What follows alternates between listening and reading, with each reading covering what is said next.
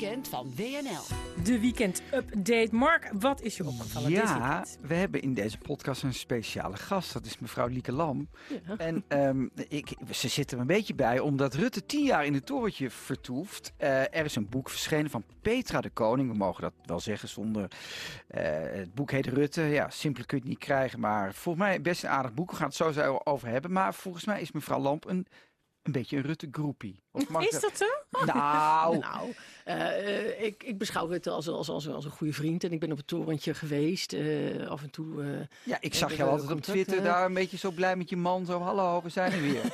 nou ja, wij vonden het heel Richard bijzonder dat wij, daar bij ons, Mark. Ja, ja. dat wij daar op dat torentje mochten zijn. Dat Weet vonden wij je, toch de- wel leuk. Ja, Weet je, dat, de, de, de boelvriendjes van Rutte, of niet? Hallo? Nou, dat vind ik te ver. Nee, wij proberen wel politiek onafhankelijk te zijn. En Oh. nogmaals, ik mag Rutte heel graag. Ik zo Ja. zeggen, het is een hele goede vriend. Ik vind hem eh eh, keigoed in wat hij doet. Los van de politieke kleur of ja, politieke ja, ja. beslissingen. Maar hoe hij het aanpakt, denk ik. Ja, Ja. De, de fijne man. Goed, maar goed, dat boek voor publicatie in NRC Handelsblad vandaag. ehm, ja, het leukste zijn toch een paar anekdotes die niemand kent. Dat is, dat Kom maar is door. Op zaterdagmiddag altijd leuk. Dat Rutte, eh, zijn verantwoordelijkheidsgevoel vind ik fantastisch. Zijn moeder was aan het verhuizen op de dag van de aanslag van Charlie Hebdo. En wat doet Rutte dan? Die verhuist toch even door met zijn broer en zus. Die moeder ging naar een andere verzorgingsflat. Ja, dan denk je toch, dat is de premier. Al het hele land in paniek en helpt hij zijn moeder. Vind ik dus mooi. Andere mooie anekdote is dat hij veel te lang een zwart-wit tv heeft gehouden. En dat de batterijen van zijn afstandsbedieningen niet deden. Dat iemand zei, Mark, koop nou toch eens een nieuwe tv. En dat hij zegt, ah joh, de aan- en uitknop, daar loop ik even heen. Dat vond ik ook een, een, een- dat, dat zijn geweldige anekdotes, toch? En de allerlaatste ehm, is dat hij eh, op de middelbare school een vriendje had. Die heette Anthony Dekker. En met deze Anthony Dekker was hij zeer goed bevriend. Zeer, ze hielden zeer veel van klassieke muziek. En eh, deze Anthony Dekkers hadden een soort anti-burgerlijk bestaan. Wilden ze leiden, een beetje, ja, een beetje bon, bon vivant-achtig. En deze Dekker die zei op een dag, jij moet niet elke dag om zes uur eten. Dat is burgerlijk. En toen is Mark Rutte met zijn moeder in debat gegaan. Toen gingen ze zelfs om half zeven eten. Staat allemaal in het boek. Dan de allerlaatste erover, deze Anthony Dekker. Die betrapte Rutte een keer op een concert van Diana Ross. Wat natuurlijk helemaal niet kan als je van klassieke muziek houdt. En daar de hele dag eh, over debatteert. En toen zei Rutte dat het slechts voor de gezelligheid was. Denk ik van Diana Ross, betere zangeres is het bijna niet. Dus waar schaam je je daarvoor? Lieke Lamp, even kort. Wat, wat vind je van... Het is toch ongekend dat dit onze premier is? Ja, maar dat is juist, dat maakt hem zo vreselijk charmant. Wij vinden dat juist als Nederlanders geweldig zo'n nuchter iemand. Dat eh, op zijn fietsje naar het werk en eh, aanspreekbaar, altijd eh, zwaaien, altijd goed lachs. En eh, ja, hij houdt zich ook heel streng aan de regels. Natuurlijk met het overlijden van zijn moeder helemaal. Als je dan Ja. kijkt wat andere politici wel gewoon door laten gaan, dan kan je voor hem niet anders dan heel veel respect hebben dat hij het Ja. ons zo voorleeft. Ja. Nou, al tien jaar lang dus de Ja, premier nou. eh, Mark Rutte. We gaan eh, heel even naar Emiel Kossen. Dat is de correspondent van eh, Elsevier Weekblad. Want er is een eh, eh, persconferentie aangekondigd van de lijfarts van Trump. Ben je al wat wijzer, Emiel? Ja, Sean Conley die gaf net een, eh, een, een kort statement af. Eh, die was heel optimistisch over, eh, over de president. Zegt dat het erg goed gaat met, eh, met Donald Trump en dat zijn koorts bijvoorbeeld eh, alweer weg is. Zo. Eh, maar, eh, maar, maar dat was alles? Maar de lijfarts eh, had niks meer te vertellen? Nou, hele verhalen over hoe, eh, hoe goed Trump zich zou voelen, hoe vrolijk hij zou zijn, dat hij, eh, dat hij zelf al graag het eh, ziekenhuis uit zou willen lopen. maar ja, misschien wel de belangrijkste boodschap van de dokter was dat hij niet durft te zeggen of de president echt binnenkort weer naar het Witte Huis mag. Want de tweede week van de ziekte is het belangrijkst en mogelijk ook het, het zwaarst.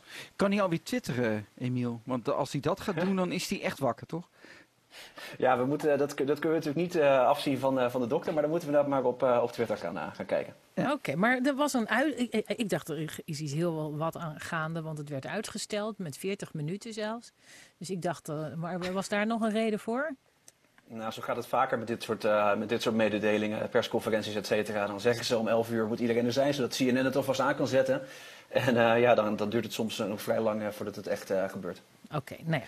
Dus, eh, en, en zijn er al reacties op het feit dat hij ineens toch weer koortsvrij zou zijn voor 24 uur? Terwijl het is nog volgens mij net 24 uur geleden dat we hoorden dat hij corona had. Ja, dat gaat eh, vrij snel. Hè? Nee, eh, alleen de, dokter heeft nog gezegd dat, het, dat hij dat. de verklaring daarvoor was dat hij een anti-malaria-middel heeft gekregen gisteren. En dat dan helpen aan het begin van, van de ziekte om die klachten te verminderen. Ik heb het idee dat Trump een beetje een, experimenteel, uh, een experiment is voor alle testen. Je vertelde in de mhm. vorige uur al dat hij allerlei een soort muizending krijgt. En wat, wat is het allemaal? Ja, het is natuurlijk ook de president die uh, een tijd lang zei dat hij uh, bleekmiddel kon inspuiten om, uh, om tegen het virus beschermd te worden. Ja, dat klinkt inderdaad enigszins experimenteel. Dat anti-malaria-middel dat wordt trouwens wel op grote schaal gebruikt in, in Amerika. Oké, ja, daar hebben ze hier ook uh, nagekeken en, en hier is het uh, afgeserveerd, by the way. Um, heb je enig idee um, of, of hij binnenkort dan ook even verschijnt in beeld via een stream of zo? Ja, weet ik natuurlijk niet. het zou goed kunnen. de grootste kans, zoals Mark zei, is dat hij op Twitter iets, iets laat weten. Oké, nou hou ons op de hoogte. Emiel Kosten, dankjewel. Uh, er is uh, gescoord bij de wedstrijd uh, Vitesse-Heracles. Vertel, is het, is het nu wel Heracles? Nee, het is van de Maden. Nee, het is opnieuw uh, Vitesse. 3-0 is het geworden. Oussama Tanane heeft hem uh, gemaakt. Stond ook al aan de basis van de 2-0. Speler in vorm bij Vitesse. Aanvallende rol op het middenveld. En een mooie goal. Buiten bereik van Brouwer, de keeper van Heracles. Belangrijke rol ook in de voorbereiding voor uh, Richetli Bazour. De centrale verdediger. En zo is deze wedstrijd denk ik wel beslist. Drie wissels. Een kwartier geleden aan de kant van Heracles. Maar het helpt ook allemaal weinig voor de Tukkers. Het is Vitesse dat het meeste balbezit heeft. 65 minuten de kansen ook uh, gekregen heeft in het begin van de tweede helft. En Heracles kan eigenlijk heel weinig uitrichten. Openda dus met de 1-0, Darvalu met de 2-0 en Tanane met de 3-0 in een leeg Gelderdoom in Arnhem. Dankjewel, Reset van der Maten. Mark Koster, we, we zijn bezig met de weekend-update. en uh, Lieke Lamp zit er ook nog bij, onze trendwatchers. Uh, watcher. watcher. Ja, we hadden het over Mark Rutte. Ja, nou, dat hebben we een beetje afgerond. Een ander interessant verhaal is deze week hoe politici onder de coronadruk toch eigenlijk een beetje voor zichzelf kiezen. Femke Halsema heeft natuurlijk haar probleem gehad op de Dam. En het grappige is, pluriformiteit van de pers hou ik toch van. De Telegraaf, die heeft een dossier in handen gegeven. Het Parool ook. Maar de conclusie van hetzelfde dossier is diametraal tegenover elkaar. De Telegraaf concludeert, het is tot de T, hè? een beetje tegen Halsma, dat Halsma het OM niet heeft betrokken in de beslissing om dat toch, toch uh, toch door te laten gaan. Het OM heeft er ook een appje over gestuurd en een e-mailtje over gestuurd. Het Parool heeft diezelfde app en diezelfde e-mail. Maar die hebben daarna nog een bericht gekregen. En die concluderen op basis van dat het OM daarna wel toestemming gaf. Dus nu, en dat is wel grappig om die twee kranten naast elkaar te lezen. Want dat doe ik dan. Dat, dat de ene dan zegt het OM probeert de schuld aan Halsema te geven. Terwijl de Telegraaf omgekeerd weer zegt... ja, die Halsema, die probeerden ze bij te lappen. De Telegraaf gaat nog wel even verder. Don Seder, raadslid in um, Amsterdam... die wilde niet dat zijn naam werd gebruikt... in een soort witwasoperatie voor Halsema. Dat hij zei van, uh, ik stond toch achter je. Dat gebeurde toen wel. En toen zei Halsema, ik wilde jouw naam helemaal niet noemen. Dat wilden ze dus wel. Dus wat je nu ziet, is dat die oorlog tussen de Telegraaf en Femke Halsema aanhoudt. En dat het parool eigenlijk een beetje voor haar kiest. En dat op Twitter dan weer de oorlog uitbreekt tussen die twee kranten.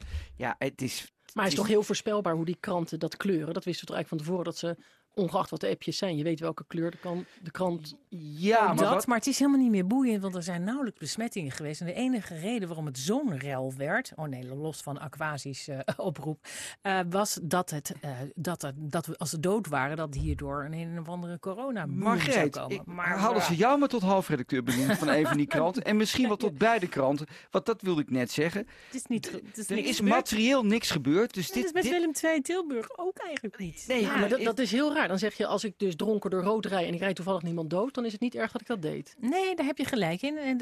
Maar daar is zoveel over uh, gezegd. Maar daardoor is het niet zo Nee, maar wat, ik de, eh, maar wat mij dan opvalt aan die krant, het probeert toch beide te stoken. En wat je dan, dat op Twitter gaat het dan los. Ja, de Telegraaf anti-Halsema en Parool pro-Halsema. Ik denk, ik heb het liefst gewoon die, die rapporten op Twitter, dat ik het zelf kan lezen. En ik denk ook dat tegenwoordig de gemiddelde ingevoerde lezer, de, de nieuwsconsument dat ook wel kan. Dus ik zou zeggen, gooi dat ding online, dan kunnen we dat zelf allemaal bepalen. En hebben we niet al die filtertjes van de kranten nodig die zichzelf in mijn ogen soms iets te, iets te serieus nemen. Dan eenzelfde figuur. Um, de sterren en corona. Dat is ook mooi, hè? Je denkt, die zijn ontzettend bezig met hoe de wereld beter kan worden. Maar de sterren zijn toch ook wel vaak met zichzelf bezig. Waaronder... Dat Sanne, vind jij nieuws. Maar goed, Sanne, nee, maar Sanne Wallis de Vries, die dan, um, ja, die begon eigenlijk bij op één een beetje met stemverheffing te praten tegen Joop van den Ende. Laten we daar eens nog naar sluiten. Het gebeurde al. Ja, het gebeurde al. En het ging supergoed. Er waren nul besmettingen. Het, gebeurde al. En nu is alles niet eens meer een beetje in de war. Nee, ik ben even aan het woord. Nu is alles niet eens... Nee, het is niet ongezellig bedoeld. Maar ik wil echt iets belangrijks zeggen. Er is niet eens een nieuwe maatregel gekomen. Er is een totaal onduidelijke maatregel gekomen... waardoor nu nog steeds twee dagen, 48 uur nadat het gezegd is... mensen in totale verwarring zijn over of er wel of niet gespeeld wordt. dat ben ik met je eens, uh, schat. En dat... dat ben ik met je eens, schat. Uh, ook wat neerbuigend. Maar waar het over gaat... Uh, dit, je denkt... Steekt de tong uit. Ja, ja ik waarom steek je de tong uit? Nou, schat, hou op. Zij heeft natuurlijk het schijn tegen omdat ze een hele felle vrouwenstem oh. heeft. Als zij oh. gewoon een donkere mannenstem had gezegd... sorry, ik ben even aan het woord, ik wil dit even afmaken. Dan had niemand ernaar gekraaid. En nu is ze mm. opgefokt en hebben we... Nee, hè, schat. Nou, Oké, nou interessant dat je dit zegt dat kun je vinden. Maar Sanne Wallisvlieg ging door. Die ging je denkt, nou, ze heeft een goede oproep om toch te spelen. Hè. Die theaters, dat had, dat had ze ook wel een paar goede argumenten voor. Maar daar ging het helemaal niet. Het ging over haar egootje. En toen ging ze los. Want toen ging ze bij Paul Hane vertellen dat ze eigenlijk boos was dat ze niet goed aan het woord kwam. Moet je eens luisteren wat ze daarover zegt. Vertelt ze, ik kon overal zitten. Het ging ineens over Walle, Sanne Wallisvlieg. En niet meer over de zaak zelf. Luister maar goed. Ik kon kiezen uit de vooravond, Jinek en op één. Oh ik heb voor op één gekozen omdat Joop van den Ende daar zou aanschuiven met dat standpunt. Maar dat heeft hij dus helemaal niet gezegd. Hij heeft geloof ik 16 keer de Lamar Theater gezegd. En hij bleef maar vrolijk en hij mocht heel lang zijn verhaal doen inderdaad. Ehm, en ik, ben, uh, ik werd s'nachts nog gebeld door Johan Goosens, goede vriend en collega. Die zei, je bent niet eens geïntroduceerd. Dus mijn naam, er is niet eens gezegd, we hebben ook Sanne Wallis de Vries aan tafel. Welkom. En uh, nou, toen was hij ook heel snel weer weg. Maar goed, iedereen was heel snel weg. Ik liep over een verlaten Westergasterrein. Ja, waar vind... natuurlijk alles om tien uur dicht was gegaan. Ja, ik vind het echt... Dus ik heb hem eigenlijk niet dat vind ik dus echt gezeur van haar. Dus hebben, hebben, heeft ze goed... Ja, je... Ze had nu op Twitter had ze gezegd dat zij uh, eigenlijk als grapje had dan zegt dat ze Joop van de Ende zou bellen zoals Gommers uh, van ja, Louise zou bellen dus voor vindt, uitleg. Ze vindt zichzelf ja. dus Diederik Gommers en ze duwt Joop van de Ende in, in die rol van dat, uh, van dat meisje. Dus ja. ja, Lieke, je vond dat ze dan zie je dus toch dat het egootje, wat bij Halsema ook was, hè, met die Don er even weg voor de bus gooien, dat gebeurt dan ook bij haar. Ja, maar wat zouden we ons vervelen zonder mensen met een ego allemaal? Ja, wat zou een BN'er zijn zonder ego? Dat is toch heerlijk? Je spreekt alleen maar waarheden vandaag, hou eens op. Ja. Dankjewel uh, Mark Koster en uh, uh, Lieke Lamp. Straks uh, collega Wiege Hemmer met uh, WNL Opiniemakers. De gasten onderwijsdeskundige Samira Poetjipti. Tweede Kamerlid voor de ChristenUnie. En Pop Bruins en directeur van het Mathematisch Instituut. Zeskin Jihangia, als ik het goed zeg. En morgen natuurlijk om 10 uur uh, op NPO 1 WNL op zondag. met Riek Nieman. Lilian Marijnissen, de partijleider van de SP. Hans Wiegel zit er ook. Mark Bonte van arts microbioloog. Jan Kees Emmer en Annemarie van Gaal.